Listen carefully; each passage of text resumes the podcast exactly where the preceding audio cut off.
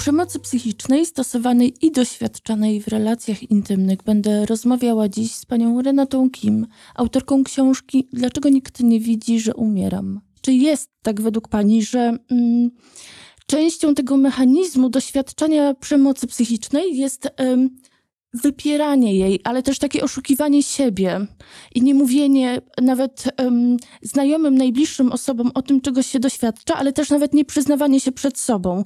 I czy częścią zdrowienia, wychodzenia z tej pozycji ofiary jest właśnie e, to mówienie otwarcie i szczerze, takie przed sobą, ale też może taka potrzeba dzielenia się tą historią ze światem? Jest bardzo trudno przyznać się przed sobą, że się jest y, ofiarą przemocy psychicznej.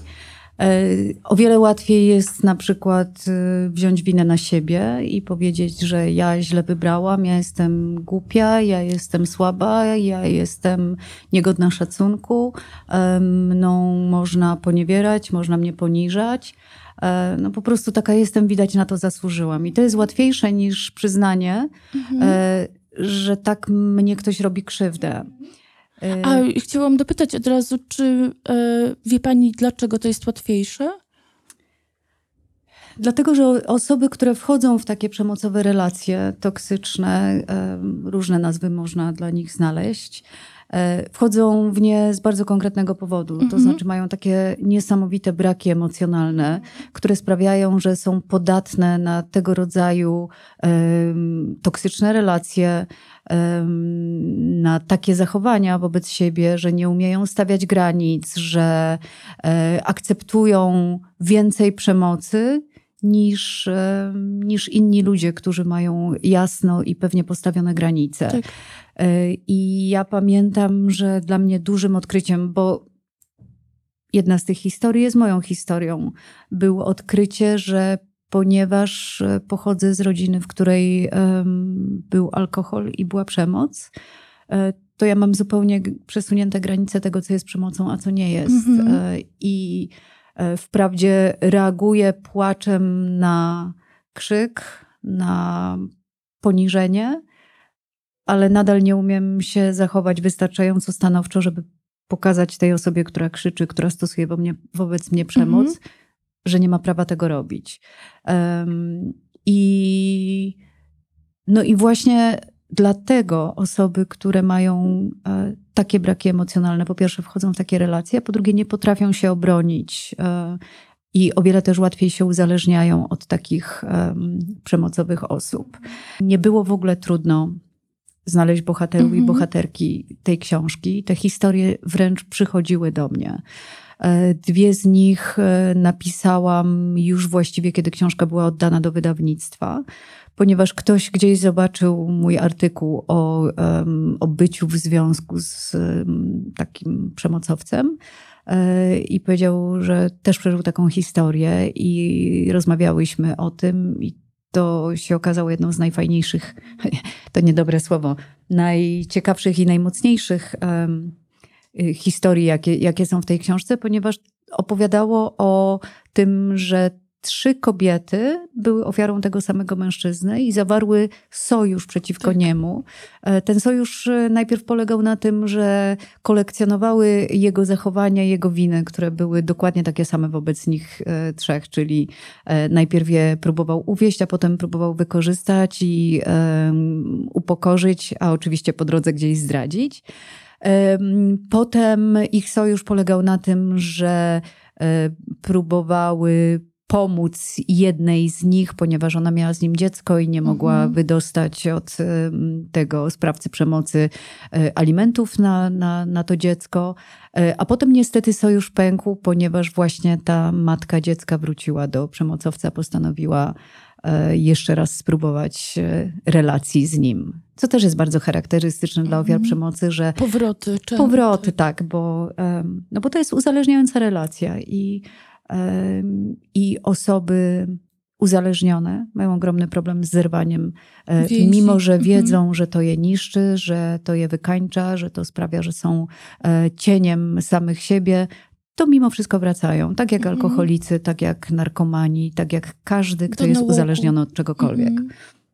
To, też bardzo mi się skojarzyło ten mechanizm. Y przerzucania winy na siebie, czy właśnie e, takiego postrzegania siebie jako sprawczą osobę w tym, e, że się doświadcza przemocy, z takim mechanizmem właśnie opisywanym e, w rozwoju dzieci, czyli tego, kiedy rodzic nie odpowiada na potrzeby dziecka albo jest przemocowy, przekracza jego granice, to dziecko ma tę tendencję, żeby obwiniać siebie o to, czy właśnie, żeby szukać sprawczości w, w sobie, ponieważ daje to jakieś pozorne takie poczucie też kontroli sytuacji. No i też gdyby się um, zobaczyło tę drugą osobę jako sprawcę, osobę, od której się jest uzależnionym właśnie wtedy w bardzo taki konkretny sposób, e, czyli po prostu zwyczajnie jako dziecko kilkulatek nie mam gdzie iść, nie mam jak się z tego uwolnić, to tak naprawdę świat e, bardzo mocno się rozpada e, z tego, że jedyna osoba, którą kocham, na której polegam, tak naprawdę mi zagraża. Y, myślę, że tutaj są dwa mechanizmy. Jeden to jest ten, mhm. o którym pani mówi, wynikający przede wszystkim z tego, że e, ofiary przemocy psychicznej, ale też każdego rodzaju przemocy, e, mają niskie poczucie własnej wartości. Tak. To jest jedna z przyczyn, dla których są w takich relacjach i nie potrafią ich zerwać. A druga rzecz, to sprawcy przemocy bardzo zależy na tym, żeby ofiara czuła się coraz głupsza, coraz mniejsza, tak. coraz mniej warta. E, I jednym z elementów tego mechanizmu przemocowego jest e, e, odbieranie poczucia własnej wartości ofierze, bo po pierwsze, sprawca lubi, musi, to, to łechcze jego ego, to jest jego metoda manipulacji, jego metoda niszczenia ofiary. Mm, a po drugie, no to mu daje władzę nad nią, prawda? E, I sprawia, że ta osoba, jak już jest taka całkiem mała, to sobie myśli, że na tym świecie no to jest tylko ten jeden sprawca, który tak. chce z nią być. E, I nie dość, że jest uzależniona, to jeszcze myśli sobie, e, jak odejdę od niego, mimo że on jest taki niedobry i jest przyczyną mojego cierpienia, bo ofiary doskonale wiedzą, że cierpią. One ciągle płaczą, one są coraz bardziej wyniszczone, e, są wychudzone, nie mogą mhm. spać, nie mogą pracować, nie mogą się opiekować swoimi dziećmi.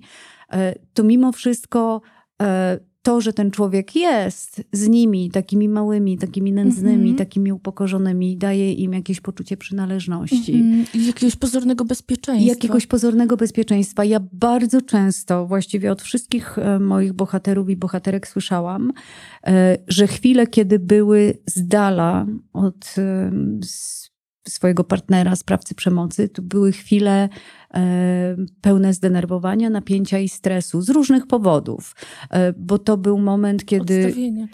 Po pierwsze, odstawienie, po drugie, były już zwykle na takim etapie, że podejrzewały, że kiedy są z dala, e, to ten sprawca przemocy je zdradza, robi coś, o czym im nie powiedział, a one już wykształciły w sobie taki mechanizm, mhm próby kontrolowania tego, czego się nie da skontrolować. Po pierwsze, drugiego człowieka się nie da skontrolować, a na pewno nie da się skontrolować kogoś, kto nas chce oszukać i e, robi wszystko, żeby e, pójść tam, gdzie go nie miało nie być, spotkać się z tym, kogo rzekomo nie zna, e, pójść na randkę, mimo że rzekomo jest lojalny. E, mhm. Więc to są takie napędzające się e, mechanizmy. I od wszystkich właściwie bohaterów i bohaterek słyszałam, że kiedy sprawcy przemocy nie było, były napięte, zdenerwowane, udręczone, yy, zastanawiające się, gdzie jest, co robi i z kim robi i w jaki sposób je tym razem zdradza. Ale kiedy się spotykali, to następował taki, tak, taki głęboki wdech ulgi, mm -hmm. bo oto mamy namiastkę kontroli nad nim. E, I bardzo często także ten stan e, porównywały do stanu po zażyciu narkotyków, prawda? Że jesteśmy udręczeni, mamy syndrom odstawienny, ale w momencie, kiedy e, bierzemy działkę, to jest taki niebiański spokój. I to jest nie do opisania. I ja myślę, że to jest jeden z powodów, dla których ofiary przemocy psychicznej, ale także fizycznej, z taką trudnością uciekają z tych związków, bo one ciągle pamiętają jaki to jest spokój i szczęście. Bardzo krótkotrwałe, bo zaraz potem się zaczyna jakaś awantura, albo jakieś wymówki, albo kolejna zdrada, ale ten moment, kiedy, kiedy się jest blisko tego człowieka, to jest po prostu niewiarygodna ulga po strasznym napięciu. Mhm. właśnie to opowi- opowiadanie historii jest formą uzdrowienia, czy też właśnie formą uzyskiwania siły i wychodzenia z tej e, relacji.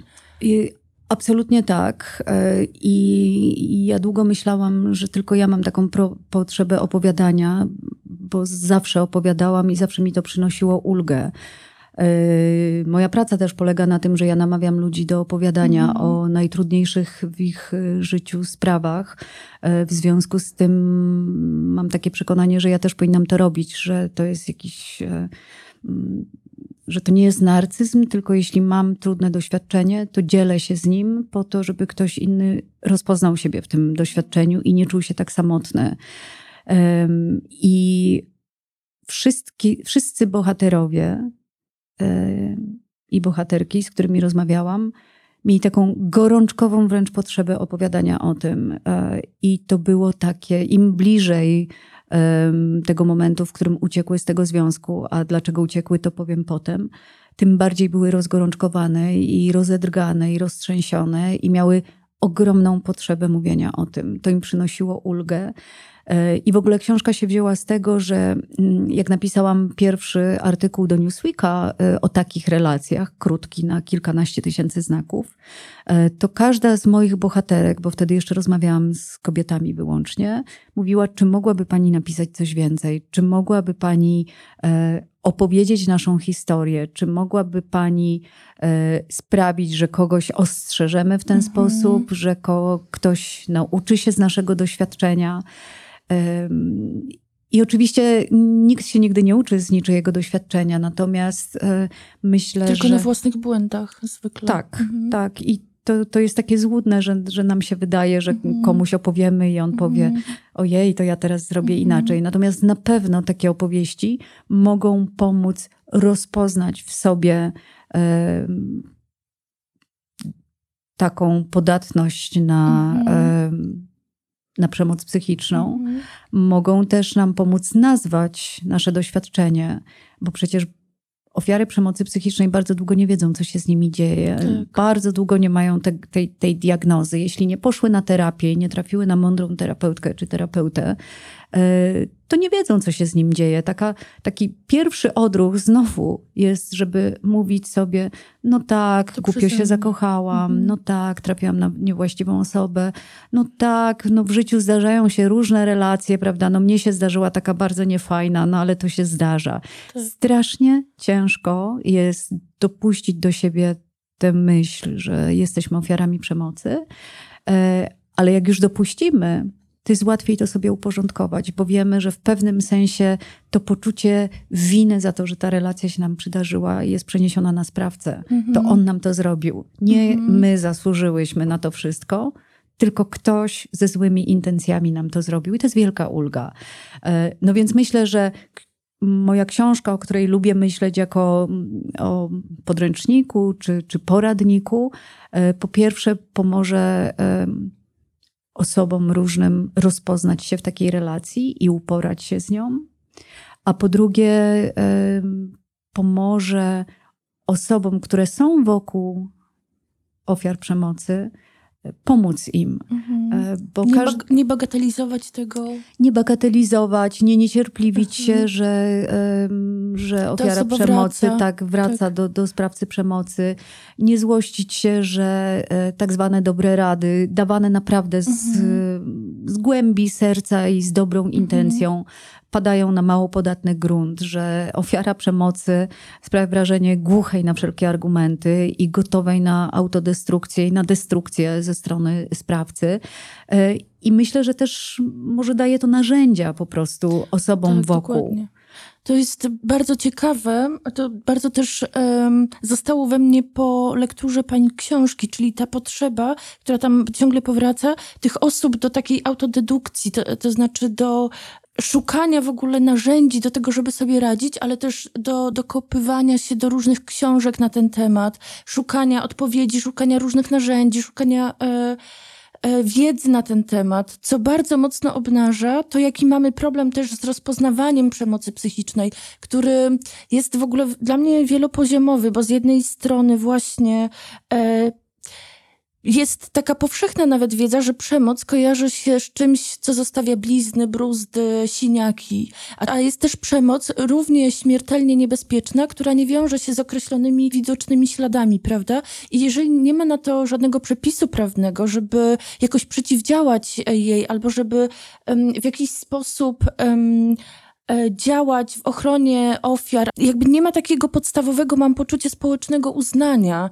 prawnego, e, więc to strasznie mocno wpływa na to, że często nie wiemy, co się dzieje, ponieważ jak my mamy wiedzieć, że to jest przemoc psychiczna, jeżeli gdzieś w jakiejś szerszej strukturze ta przemoc psychiczna i wpływ na relacje, na to, jak się czujemy, nie jest uznany. No właśnie stąd się wziął e, tytuł książki. Dlaczego tak, nikt nie widzi, nie, tak. nie widzi, że Dlaczego umieram? nikt nie widzi? Dokładnie też miałam taką, e, taką refleksję, że ten tytuł dokładnie się odnosi do tego, dlaczego nikt nie widzi tej przemocy psychicznej. No bo ona jest trudna do zobaczenia, bo proszę mhm. sobie wyobrazić, że oto mamy e, dwójkę dorosłych ludzi, i że oni przez sporą część czasu znakomicie ze sobą istnieją, yy, chodzą żyją. Objęci na chodzą objęci, mhm. śmieją się nieustająco, mają swój własny język, ludzie widzą, że nie mogą żyć bez siebie. Tak. I bardzo trudno, e, kiedy coś tej relacji zaczyna się psuć, bardzo trudno jest opowiedzieć, co się psuje, bo to nie są takie wielkie rzeczy, prawda? To e, ja zawsze sobie tak wyobrażałam, jak już zaczęłam rozumieć, co się dzieje, i jak pierwszy raz od mojej terapeutki usłyszałam, że chodzi o przemoc, e, to zawsze sobie tak myślałam, żeby gdyby ktoś podniósł na mnie rękę w taki sposób, jaki widziałam w domu rodzinnym, mm -hmm. to ja bym natychmiast wiedziała, co należy zrobić bo przez całe dzieciństwo i przez całą młodość, w ogóle przez całe życie e, e, wyobrażałam sobie takie scenariusze i było dla mnie oczywiste, że to jest ten punkt, w którym ja koniec. mówię nie, koniec. Mhm. Ale tutaj nic takiego się nie dzieje, bo najpierw zaczyna się jakiś krzyk, no ale to sobie człowiek tłumaczy, że on był zdenerwowany. Potem zaczyna się um, nagła zmiana planów. Mhm. Potem e, nagle się okazuje, że nie mogę liczyć na pomoc w jakiejś sytuacji takiej bardzo prostej, życiowej, w rodzaju e, zakopał mi się samochód w błocie, e, on mieszka 500 metrów dalej, ale nie przyjdzie. Mhm. Potem widzę, że cały czas mm, coś pisze na Messengerze, kiedy my jesteśmy razem. Potem zaczyna zabierać telefon do toalety Potem mi mówi, że w tej sukience to, no to może, może ludziom się podobam, ale jednak ona jest niemodna, bo paski to są niemodne. Potem zaczyna adorować wszystkie kobiety wokół mnie. Potem mówi, że, no, że ta moja przyjaciółka to jest bardzo fajna i chętnie by z nią poszedł do łóżka. Mhm. Potem mówi, że no jestem histeryczna i zazdrosna. Mhm. Potem mówi, że przecież nigdy nie chciał ze mną nic mieć i powinnam była być świadoma, bo od początku to mówił. I to są takie drobne rzeczy, które strasznie trudno jest komuś mhm. opowiedzieć, prawda? Takie sprzeczne sygnały też właściwie, takie... bo są przeplatane jakimiś bardzo pozytywnymi tak. Zapewnieniami o tak. miłości, tak. spędzaniem mnóstwa czasu razem, e, wielogodzinnych rozmowach, tak. e, Jakieś robieniu... przejawy szaleńczego zaangażowania tak. obsesyjnego.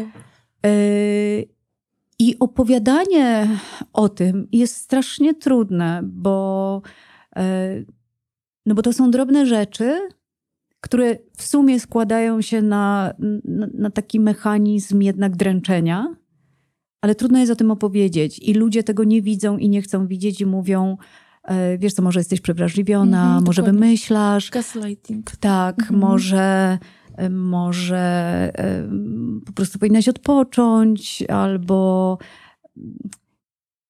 no po prostu nikt tego nie widzi. Nikt nie widzi, mhm. że ja umieram pod, pod ogromną liczbą tych drobnych rzeczy.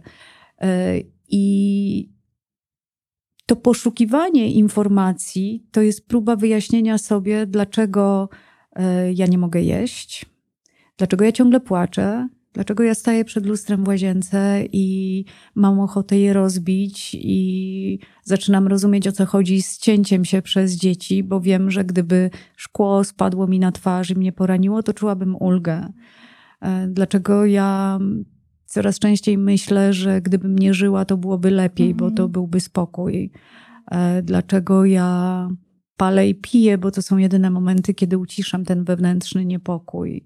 Dlaczego ja, e, mimo tego, że tak strasznie cierpię z powodu tej osoby, na jedno pstryknięcie jej palcem biegnę Mhm. i czuję się taka spokojna, kiedy już dobiegnę. To nic, że zaraz się kłócimy, to nic, że zaraz są wyrzuty, ale przez ten jeden moment ja czuję tę ulgę e, osoby uzależnionej, do której tak dążę. Mm, No i człowiek chce zrozumieć, co z nim jest nie tak, dlaczego waży 43 kilo i w ogóle lepiej już by było nie żyć chyba. Mhm. Więc zaczyna czytać książki o manipulacjach, o psychopatach, o narcyzach, o toksycznych relacjach, o kobietach, które kochają za bardzo. To była pierwsza książka, którą podsunęła mi moja terapeutka, która mi Mhm. strasznie dużo wyjaśniła. Tak. E, opowiedziała mi o mojej po prostu niezmierzonej gotowości dawania, by w ten sposób zasłużyć na miłość. Jednocześnie takim ogromnej potrzebie miłości, głodzie ogromnej miłości. potrzebie Mhm. miłości Niezaspokojonej, wynikającej, niezaspokojonej, y, ale też e, wynikających z tej niezaspokojonej potrzeby błędów, bo nie można kogoś zasypywać swoim uczuciem, nie można tylko dawać, nie można e, nie mieć granic. Trzeba po prostu wiedzieć, co jest zdrową relacją, a co nie jest zdrową relacją. E, O toksycznym języku Mhm. o e, socjopatach. I to oczywiście jest, są, jest cała masa różnych książek o różnych zjawiskach, w których jednak pewne elementy się zazębiają, prawda? I jak człowiek przeczyta te wszystkie książki, a ja przeczytałam wszystko, co było dostępne w Polsce, e, miałam taką kolekcję i po kolei pożyczałam, kupowałam, Tak. ściągałam, Tak, żeby też siebie ratować. tak, e, to w pewnym momencie w tym nawale lektur zaczyna się widzieć mechanizm i widzi się też tę osobę, która nam wszystko Mhm. robi. I ona. E, I po prostu wreszcie możemy powiedzieć, no, no właśnie tak, że jesteśmy ofiarami przemocy, Mhm. e, że to jest pewien mechanizm i co więcej, że można z tej relacji wyjść. E, Wyjście jest dramatyczne, bo jest tylko jeden rodzaj ucieczka. Mhm. Ucieczka z odcięciem, odcięcie. odcięciem wszelkich kontaktów, e, mm, łącznie ze wspólnymi znajomymi. Co się na początku wydaje niewyobrażalne, ale niewyobrażalne wyłącznie dlatego, że nie chcesz sobie tego wyobrazić, że ta myśl o e, odstawieniu od sprawcy e, jest tak bolesna i tak przerażająca, że wynajdujemy tysiąc powodów, żeby, żeby nie odcinać się. Mhm. A ja wiele razy próbowałam i każdy z moich bohaterów i bohaterek e, to robił. E, Wiele razy uciekał i wiele razy wracał, ale zawsze potem, jeśli się chce i jak człowiek dojdzie do takiego momentu, że, że no już wie, że już upadł, już niżej nie może, albo ucieknie, albo umrze, Mhm. Y, no to wtedy ucieka. To wtedy nagle się okazuje, że można i, i z tą osobą zerwać, i ze znajomymi, i wyciszyć relacje, i nie chodzić w miejsca, które przypominają o, mm, o wspólnych czasach. y, I po kolei stopniowo y, wyciąć sobie z mózgu ten czas, ale nie wyciąć, żeby zapomnieć, bo tego się nie da zapomnieć, tylko wyciąć, żeby, mm, żeby już nigdy potem e, nie wejść w taką Mhm. relację. I chyba, ale też pamiętać właśnie też dokładnie po to, żeby już nigdy więcej nie wejść w taką relację. Tak. Taka e, edukacja antyprzemocowa, czyli czytanie tych wszystkich książek, myślę, że łącznie z moją, sprawia, że jesteśmy niezwykle wyczuleni na każdy przejaw przemocy. Myślę, że e, chwilami zbyt wyczuleni, że Mhm. widzimy przemoc tam, gdzie ona niekoniecznie jest, albo e, jest jakimś głupim odruchem, na który wcześniej byśmy nie zwrócili uwagi. Wszyscy moi bohaterowie opowiadali mi, że przez dłuższy czas nie byli w stanie myśleć o wejściu w jakiś związek. Że byli tak wyczerpani, tak przerażeni, tak wydrążeni, tak, e, tak nieskłonni do tego, by komuś zaufać, że relacja wydawała im się czymś okropnym, przerażającym, czymś, co stanowi realne zagrożenie bycia znowu ofiarą. E, I dlatego ja bardzo wszystkim polecam terapię, e, bo ona przynajmniej częściowo pozwala to ustawić we właściwych proporcjach, bo jednak nie jest tak, że świat składa się z, ze sprawców przemocy. Mhm, I z ofiar.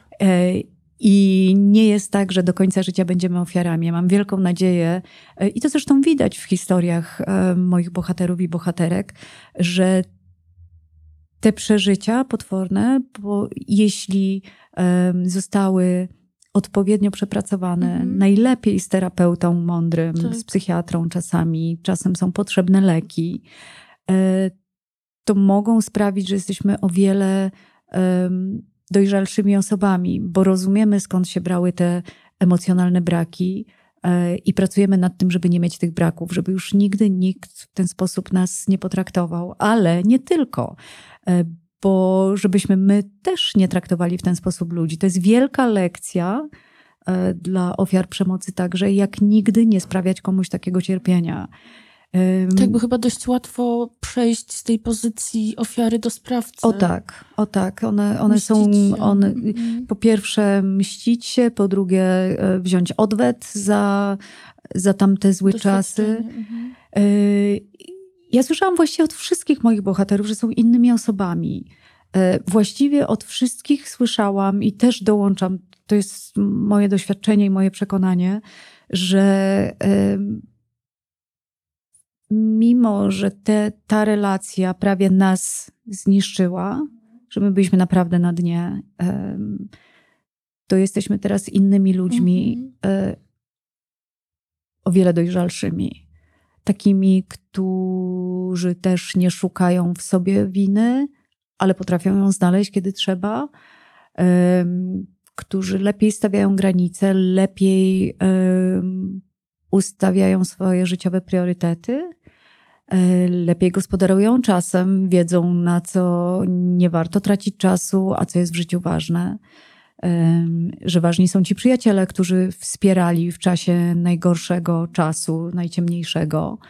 E, Że ważne jest dbane, dbanie o siebie. E, Mhm. Ja pamiętam, jak kiedyś na którejś z terapii, która była dla mnie straszna, ja tam ciągle płakałam i strasznie się wstydziłam, e, że nie potrafię skorzystać z tego wszystkiego, co ja już wiem. To znaczy, że powinnam uciekać z tej relacji, że ja tak Tak. tkwię. To jest ogromny wstyd. Tak, tak. Nie umieć skorzystać z dobrych rad i z wiedzy. Mam poczucie, że się w jakiś sposób też stygmatyzuje ofiary. Na przykład myśli się o ofierze jako o słabej czy o irytującej, na przykład ze względu na to, że ciągle wraca do tego przemocowca. Że to jest e, odbierane jako coś drażniącego wręcz dla osób, które sł- słyszą to z boku. A na przykład wręcz o przemocowcu często myśli się jako o takim e, ciekawej, intrygującej i silnej osobie, prawda? I tutaj się kumulują wszystkie y, wstydy związane z przemocową relacją, bo ofiara I też pierwsze... to pewnie dlaczego tak ona długo trwa. Tak. E, Ofiara strasznie wstydzi się tego, e, że daje sobą pomiatać, Mhm. że robi rzeczy, których tak naprawdę nie chce robić, że kurczowo trzyma się sprawcy swojego cierpienia, że nie potrafi skorzystać z tych wszystkich dobrych rad, które słyszy od przyjaciół, od terapeutów, które sama zna naprawdę Świetnie, na na pamięć, pamięć. świetnie. E, Wstydzi się, że świat postrzega ją właśnie jako słabą, bezwolną, bez godności, e, bez charakteru, nie potrafiącą e, podjąć decyzji właściwej.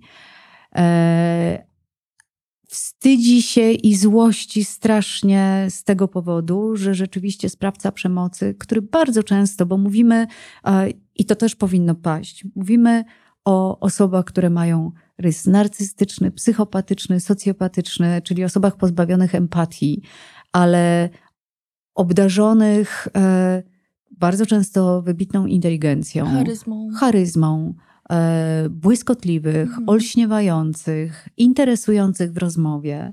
E, I ofiara strasznie się wstydzi, że w tym zestawieniu ona wypada bardzo blado i że jej nikt nie wierzy, bo przecież mamy do czynienia z kimś wybitnym, z artystą, z profesorem, Mhm. e, z wynalazcą, z prawnikiem, który w swoim środowisku jest uznawany za niezwykle charyzmatyczną postać. E, A tutaj jest ta wiecznie usmarkana, płacząca, narzekająca e, istota, Uzależniona która od uzależniona od niego, która tak na niego narzeka, ale z nim jest. Mhm. Dla człowieka, który nie jest w samym środku tej relacji, jest to bardzo trudne do przyjęcia i do zaakceptowania, bo my mamy taką od razu ochotę powiedzieć: Słuchaj, ogarnij się, prawda? Ogarnij się, zostaw go. Jak ci jest z nim źle, to po prostu uciekaj. I to jest Nic się nie trzyma. nic cię nie trzyma. I to jest oczywiście tak zwana obiektywna prawda. Natomiast subiektywna prawda jest taka, że ofiara jest uzależniona od tego sprawcy. No, od tego zaczęłyśmy naszą rozmowę. Jest uzależniona i nawet gdyby chciała odejść, e, to po prostu nie umie w danym momencie jeszcze tego zrobić. Ja bym bardzo chciała, e, żeby patrzeć na przemoc psychiczną jako na e, zjawisko równie uzależniające, co alkohol, narkotyki, hazard, zakupy. Wszystko, co e, po prostu sprawia, że nie możemy się wyzwolić z jakiegoś zachowania, o którym wiemy, że jest dla nas straszliwie niszczące, Mhm. a mimo to w to brniemy. E, I z każdym uzależnieniem wiąże się ogromny wstyd, prawda? I długo też ukrywanie przed samym sobą, bagatelizowanie tego, mówienie, no ale przecież ja nie mam problemu, bo wypiłem tylko Mhm. pięć razy w tym tygodniu, jak chcę, to mogę tydzień nie pić. I w tej relacji pełnej uzależnienia i pełnej przemocy psychicznej jest dokładnie tak samo. No i stąd ten potworny wstyd, który nie pomaga naprawdę, bo wstyd bardzo osłabia, bo wstyd sprawia, że e, mm, ofiary na przykład odwołują wizyty u psychoterapeuty, bo wstydzą się o tym rozmawiać, bo przecież już tyle razy przyrzekały, że zerwą Mhm. te relacje. Sobie, nie terapeucie. E, Że wstydzą się iść, usiąść na tym foteliku i powiedzieć, no znowu jestem i znowu daję się poniewierać i znowu będziemy przez dwa miesiące opowiadać o tym, jak mi jest źle. Jest coś takiego, co mogłybyśmy wymienić jako, czy co mogłaby Pani wymienić jako mm, takie sygnały, które mogą być ostrzeżeniem? Ja wiem, że jest mm, też ten mechanizm, który Pani opisuje w książce, czyli takiego uwiedzenia, kiedy traci się tą możliwość. W miarę obiektywnego spojrzenia na zachowanie drugiej osoby, że się je bardzo tłumaczy, że się ją jakoś e, też w głowie idealizuje, ale również e, widzi pewne rzeczy bardziej poprzez swoje braki, czy też poprzez swoje emocje, niż e, takie, jakie jest w rzeczywistości. Więc jakby bardzo trudno jest wtedy też przyjąć rady z zewnątrz, bo się ich zwykle e, nie dopuszcza do siebie, że jest coś ewidentnie nie tak. Ale czy mogłybyśmy mimo wszystko podać jakieś kilka sygnałów, em, które są takie powtarzające się w tym mechanizmie, jako takie, które em, mogą być pewnym alarmem albo powinny włączyć czerwony, cze- czerwony sygnał.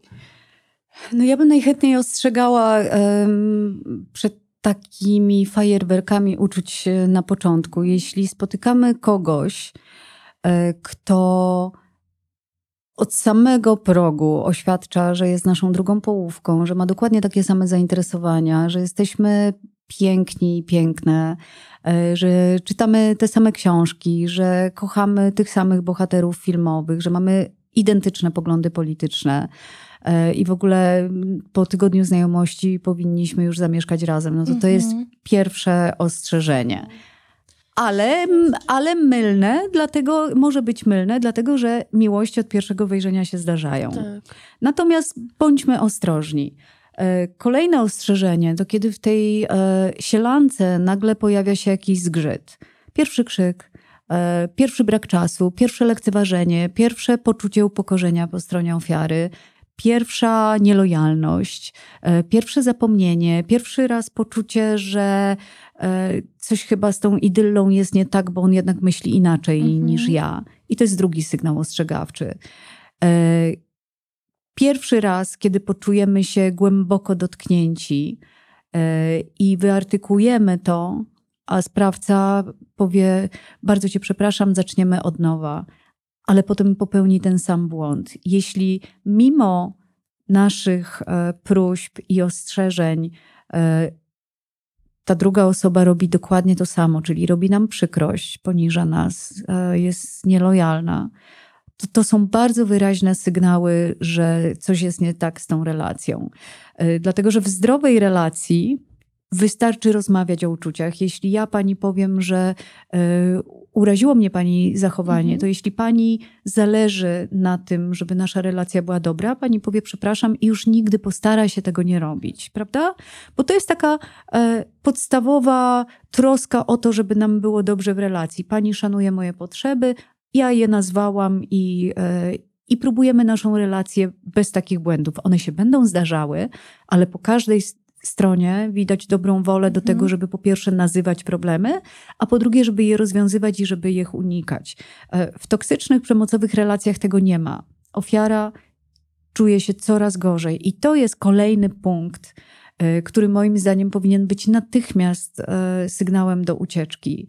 Jeśli jesteśmy w relacji, która zapowiadała się na piękną, wspaniałą i rozwijającą, E, a z jakiegoś dziwnego powodu czujemy się źle i coraz gorzej. E, I w zasadzie to usychamy.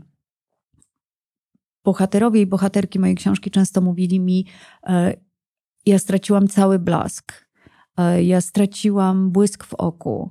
Ja nie miałam energii, by robić cokolwiek poza zajmowaniem się tą relacją.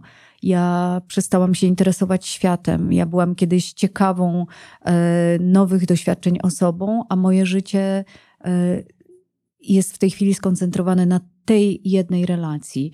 I to jest już naprawdę taka syrena alarmowa. Jeśli e, przestajemy zauważać, że świat istnieje i widzimy tylko tunelowo tę jedną osobę i tę jedną relację e, i problemy w niej, i rozwiązywanie tych problemów zajmuje nam cały czas i wszystkie myśli, no to to jest znak, że jest coś bardzo, bardzo, bardzo źle. E, I nie wolno wtedy wierzyć w to, że w każdej relacji jest miejsce na ból. Jest, ale w zdrowej relacji ból nie dominuje. Mm. Nie wolno wierzyć w żadne przyrzeczenia, że będzie lepiej i ja się poprawię i będzie tak jak na początku. Owszem, będzie, ale na kilka dni, a mm. potem będzie jeszcze gorzej. Mm. No i wtedy po prostu trzeba uciekać. Ja mam nadzieję, bo to, to był mój cel, kiedy pisałam tę książkę, że że po prostu ten mechanizm przemocy stanie się jaśniejszy i będzie łatwiej e, zauważyć, że oto już jesteśmy w takim punkcie, w którym naprawdę bezpieczniej będzie się wycofać, mm -hmm. bez względu na to, jak będzie to trudne, ale uratujemy trochę swojego zdrowia, y, może pracę uratujemy, może uratujemy relacje z dziećmi, bo przecież nie mieliśmy dla nich energii ani czasu. Może nie stracimy swojego męża, może żonę nam się uda zachować, bo wrócimy myślami do właściwego miejsca w życiu, a nie będziemy myśleć o e, toksycznej relacji. E, więc tak, mechanizmy są bardzo wyraźne i warto je umieć rozpoznać. Skojarzyło mi się to też z. Mm, z tym, co powiedziała Pani wcześniej, o tej obawie przed mówieniem o swoim przypadku, o swojej historii, e, ze względu na to, że może być to odczytywane jako narcystyczne. I ja mam poczucie, że to często tyczy się kobiet, mm, że to je często hamuje i blokuje przed mówieniem, taka obawa, żeby nie, nie, skupiać na sobie za dużo uwagi, bo to może wydawać się egoistyczne. I pamiętam, że w, w przedmowie do jednego ze swoich dzienników Simone de Beauvoir napisała o tym dokładnie, że miała taką obawę, czy spisywać swoje wspomnienia, e, czy to nie jest zbyt e, właśnie narcystyczne. I ona w bardzo fajny sposób to wytłumaczyła. Napisała tam, że robi to dla ogółu, dla szerszego y, oddziaływania, bo nie da się oświetlić swojego przypadku, nie oświetlając jednocześnie przypadku innych ludzi, nie rzucając światła jednocześnie na y, życie innych osób. Więc właśnie też bardzo mi się to skojarzyło z tym, że te opowieści bardzo oświetlają też mechanizmy osób, które mogą to czytać, które mogą szukać y, pomocy. No ja myślę, że właśnie o to chodzi w takich e, opowieściach w pierwszej osobie o własnym doświadczeniu. Mm, ja bardzo często od moich bohaterów, ale później także od czytelniczek i czytelników e, książki, którzy pisali do mnie po, po przeczytaniu jej, dostawałam taki komunikat. Bardzo dziękuję, że pani to napisała. Poczułam, że nie jestem sam albo sama. E, poczułam, że jestem częścią większej społeczności ludzi, których to spotkało, i to mi dało wielką ulgę. E, I, ja długo nie myślałam, że, y, że opiszę tam swoją historię właśnie z takiego lęku. Czy to warto, czy nie warto. Ale w miarę jak zbierałam te historie, to pomyślałam sobie, że, e, no, że ta moja jest najprawdziwsza, bo jest moja. Mhm.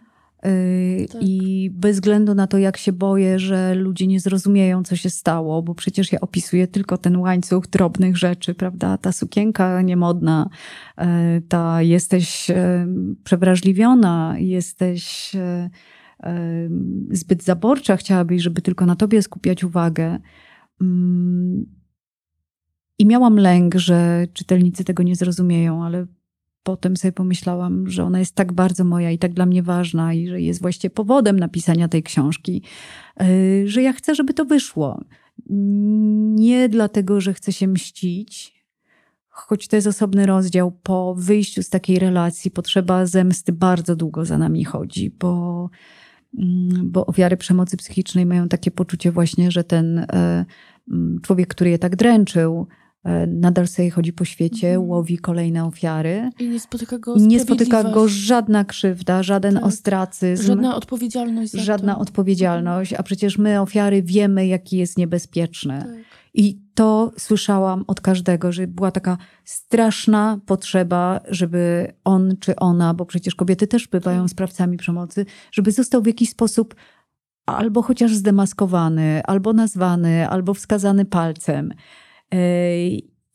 I to długo chodzi za ofiarami mm, przemocy psychicznej, ale trzeba słuchać mądrych terapeutów i mądrych, um, mądrych psychiatrów i w ogóle osoby, które przeszły coś takiego. Nie wolno ulec podszeptowi i potrzebie mszczenia się. Tak. Bo po pierwsze to jest coś, co nas wiąże ze sprawcą przemocy. Nadal, mhm. nadal nie pozwala nam... silne emocje. Jakieś silne Nawet emocje. Negatywne. Mhm. A po drugie, każda zemsta jest niszcząca przede wszystkim dla nas. Tak. Nic e, nam nie da to, że jego perfidia zostanie e, Odkryta. obnażona. To będzie mhm. krótka radość, e, ale konsekwencje tego, że nas było stać na to, żeby kogoś w ten sposób potraktować, będą o wiele, o wiele dłuższe i rujnujące dla nas, bo jak teraz e, e, powiemy, że to jest taki taki zły człowiek, należy go potępić, do czego będziemy zdolne następnym razem, prawda? Mhm. Czy ko, ktoś, kto nam podłoży nogę, my też mu podłożymy, a może po prostu uderzymy kogoś, no bo mhm. przecież zemsta musi być. Mhm. No więc ja też jako to kolejne pokolenie osób, które wyszły z tego, apeluję do wszystkich, żeby nie ulegali e, mhm. potrzebie, e, potrzebie zemszczenia się. Mhm. E, I ta potrzeba mija. Mhm. A z drugiej strony pomyślałam sobie teraz o takich sytuacjach, o takich ruchach jak na przykład MeToo, czyli kiedy mówi się otwarcie, demaskuje się kogoś, czy pociąga się do odpowiedzialności. E no i właśnie, no i tu wydaje mi się to super usprawiedliwione i bardzo ważne, żeby demaskować taką osobę, ale też, żeby wprowadzać jakiś nowy standard, taki społeczny, bardziej nastawiony na, e, na empatię, czy właśnie na to, że nie wolno stosować takich e, seksistowskich mechanizmów wykorzystywania. Tylko to jest strasznie trudne, o wiele mhm. trudniejsze niż e, z przemocą seksualną i, i fizyczną i złym traktowaniem na chociażby na uczelniach artystycznych, czy na planach filmowych, czy, czy na deskach teatralnych. E, właśnie z tego powodu, że bardzo trudno jest opowiedzieć o tej sumie drobnych zdarzeń, pozornie nieważnych, w taki sposób, by dla wszystkich było oczywiste, że to jest e, nieprzekraczalna granica i że to jest przemoc. I ja nie wyobrażam sobie, że ktoś wychodzi i mówi: bo ja czułam, że byłam zdradzana, mhm. prawda? Bo ja y, byłam wiecznie poniżona, bo ja byłam tak. wiecznie zlekceważona, bo ja się czułam gorsza niż się mogłam czuć. Y, I bardzo trudno, dopóki w społecznej świadomości nie będzie y, istniało i nie będzie powszechnie znane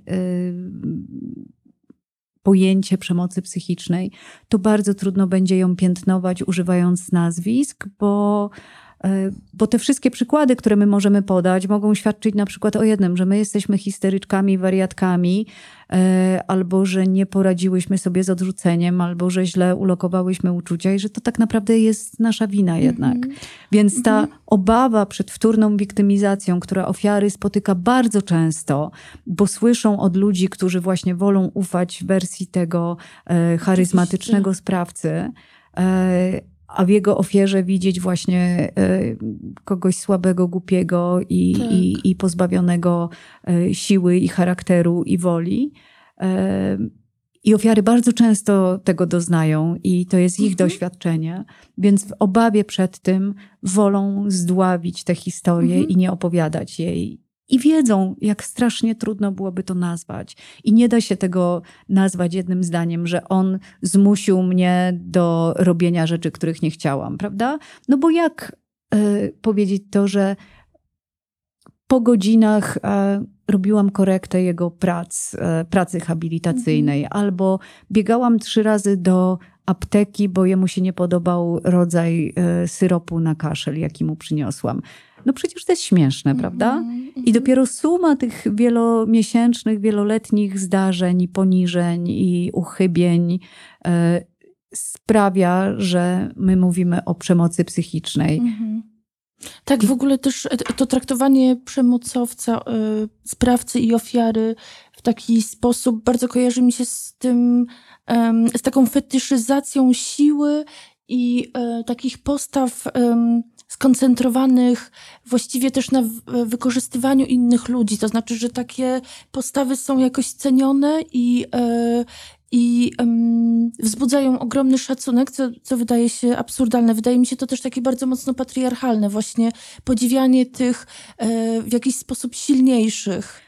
Ja myślę, że my nawet podświadomie podziwiamy siłę, prawda? Mm-hmm. Chwalimy kogoś, że ma silną wolę, e, że potrafi sobie czegoś odmówić, że potrafi coś osiągnąć, że potrafi coś wymusić. To wszystko odruchowo no wzbudza no w nas podziw, podziw, i szacunek, prawda? Mm-hmm. Gdzie tak naprawdę chyba otwarte mówienie o słabości jest jakimś ogromnym przejawem siły.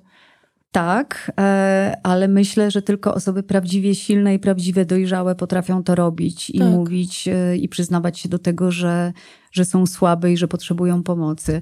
E, na pierwszy rzut oka o wiele łatwiej jest szanować i podziwiać osobę, której wszyscy ulegają, która osiąga swoje cele, która maszeruje prosto do celu. Mhm i bardzo trudno jest przyjąć do wiadomości, że po drodze do tego celu na przykład y, łamie komuś kręgosłup, albo y, rozrywa na kawałki serce, albo robi taki bałagan z y, uczuciami i z mózgiem, że ta osoba nie potrafi żyć. Jest nam bardzo trudno dostrzec, jak szkodliwe są takie osoby.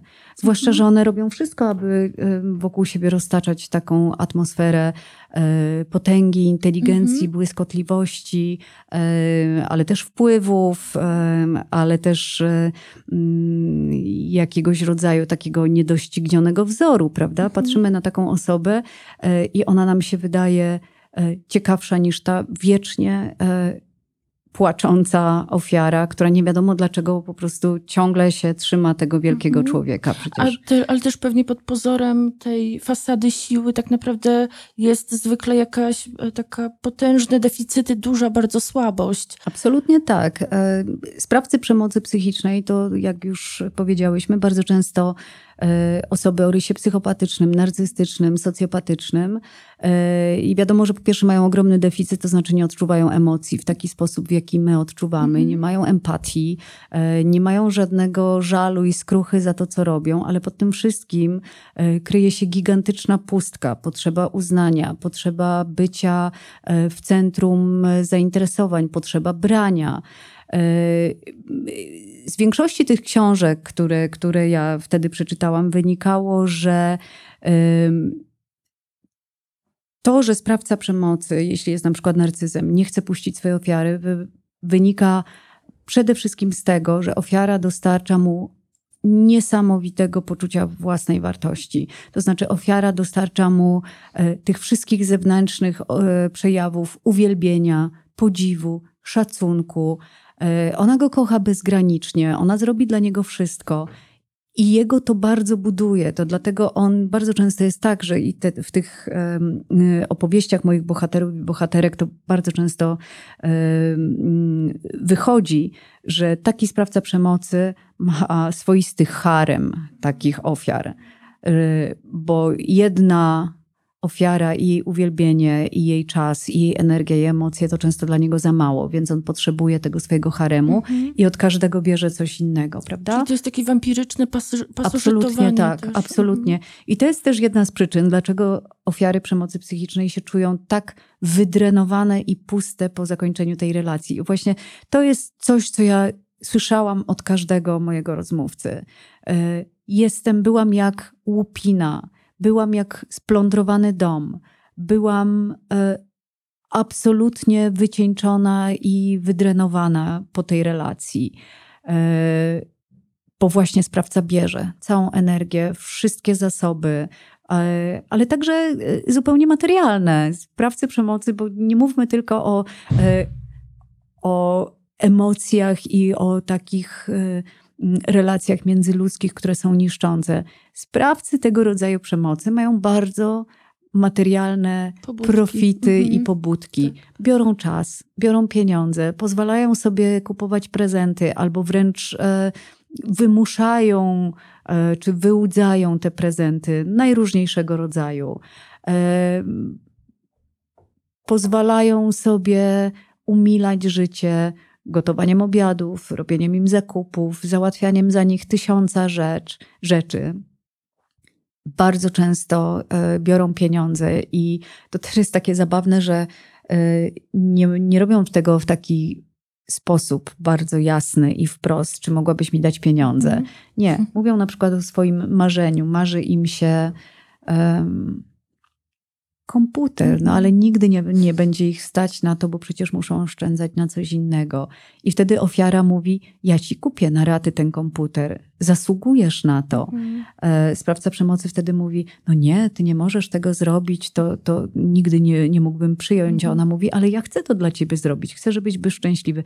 O, naprawdę chcesz to dla mnie zrobić? Będę ci bardzo wdzięczny, e, kup mi ten komputer. A potem idzie z nią do sklepu, czy siada przed komputerem i wybiera najdroższy model. Mhm. I nie przeszkadza mu, że ofiara e, bierze to na raty i będzie te raty spłacać przez kolejne trzy lata.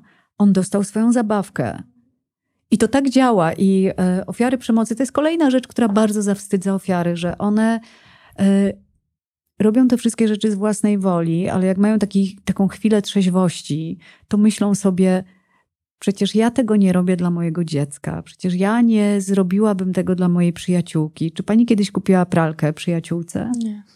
No właśnie, a jedna z moich ofiar kupiła pralkę. E, czy Wzięłaby pani na ratę dla przyjaciela e, najnowszy model iPhone'a?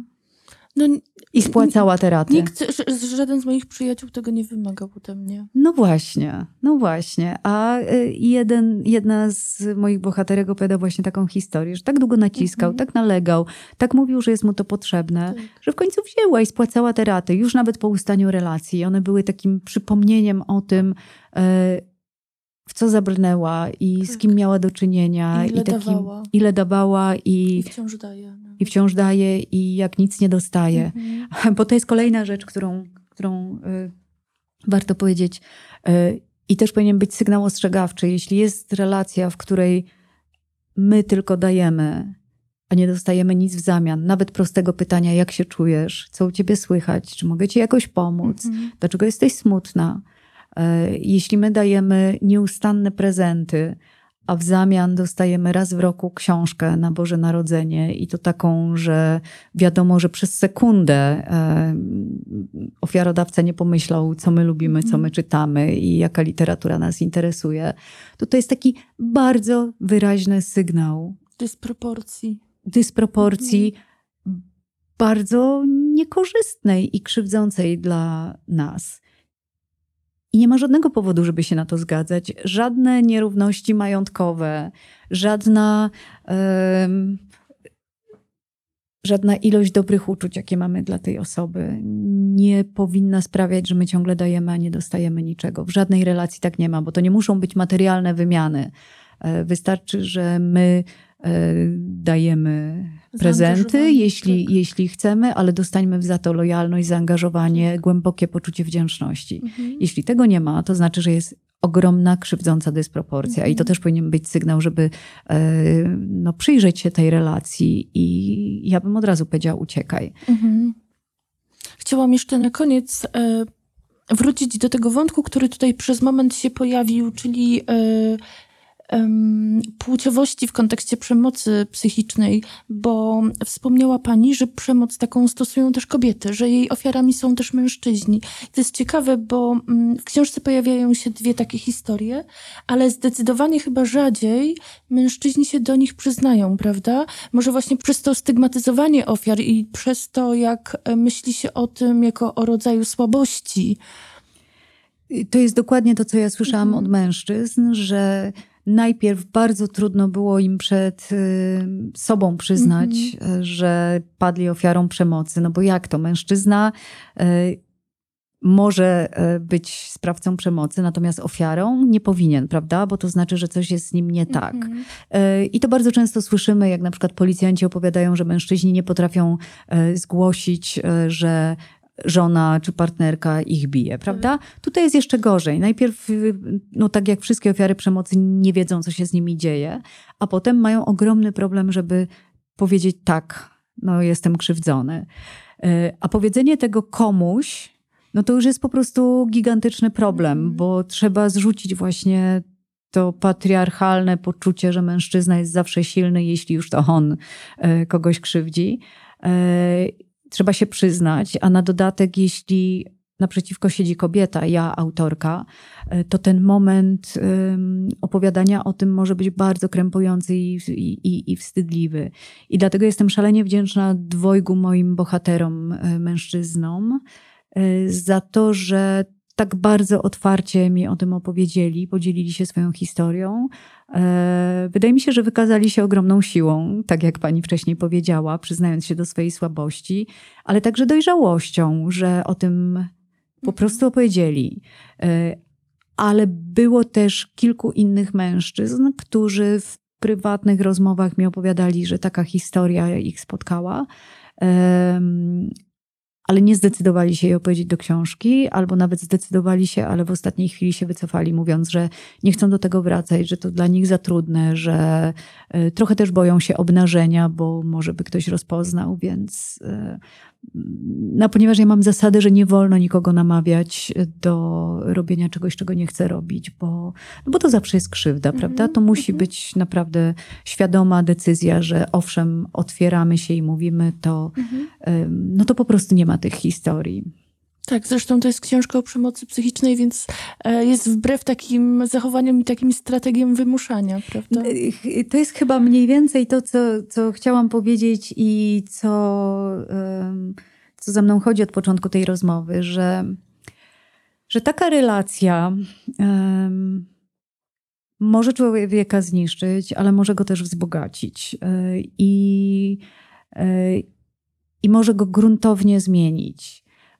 Ja mam taką lekcję z tego, co mnie spotkało, żeby nigdy, przenigdy nie wywierać żadnego nacisku na nikogo, żeby zawsze zostawiać dużo wolności, e, żeby niesamowicie szanować cudzą i odmienność, i cudze potrzeby i żeby patrzeć na tę drugą osobę jako człowieka z jego własnymi potrzebami, które ja muszę uszanować bardzo.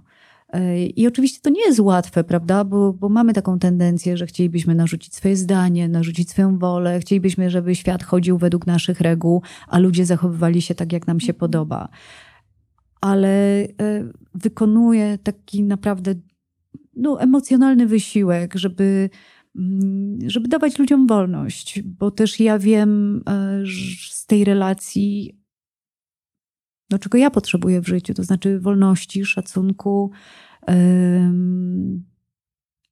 poczucia własnej wartości, ale też poczucia, że udaje mi się zachowywać godność i możliwość decydowania o sobie w każdej sytuacji. No więc jeśli ja chcę tego dla siebie, to bardzo bym chciała też innym ludziom dawać i mam nadzieję, że, że, no, że z biegiem lat będę coraz lepsza w tym wszystkim. To jest, to jest moja lekcja i e, i nigdy nie żałowałam, że ta relacja mi się przydarzyła, bo, no bo to jest niesamowite przeżycie, takie no po prostu zmieniające człowieka. I to też mówili wszyscy bohaterowie mojej książki, że oni są innymi ludźmi. E, o wiele dojrzalszymi, o wiele silniejszymi, e, doceniającymi e, to, co naprawdę ważne w relacji, czyli nie te charyzmy, błyskotliwość, wspaniałe rozmowy, poczucie, że mamy wspólne tematy, wspólne zainteresowania, ale ważne jest, żeby ta druga osoba była lojalna i żeby była dobrym człowiekiem i że tego szukamy w ludziach w tej chwili. Bardzo dziękuję za rozmowę. Dziękuję także. Sponsorem dzisiejszego odcinka jest Hemp Juice, oleje CBD. Mnie ostatnio koją od wewnątrz i zewnątrz, e, ponieważ właściwie codziennie stosuję też nawilżające serum do twarzy Hemp Juice i szczerze mówiąc chyba się od niego trochę uzależniłam.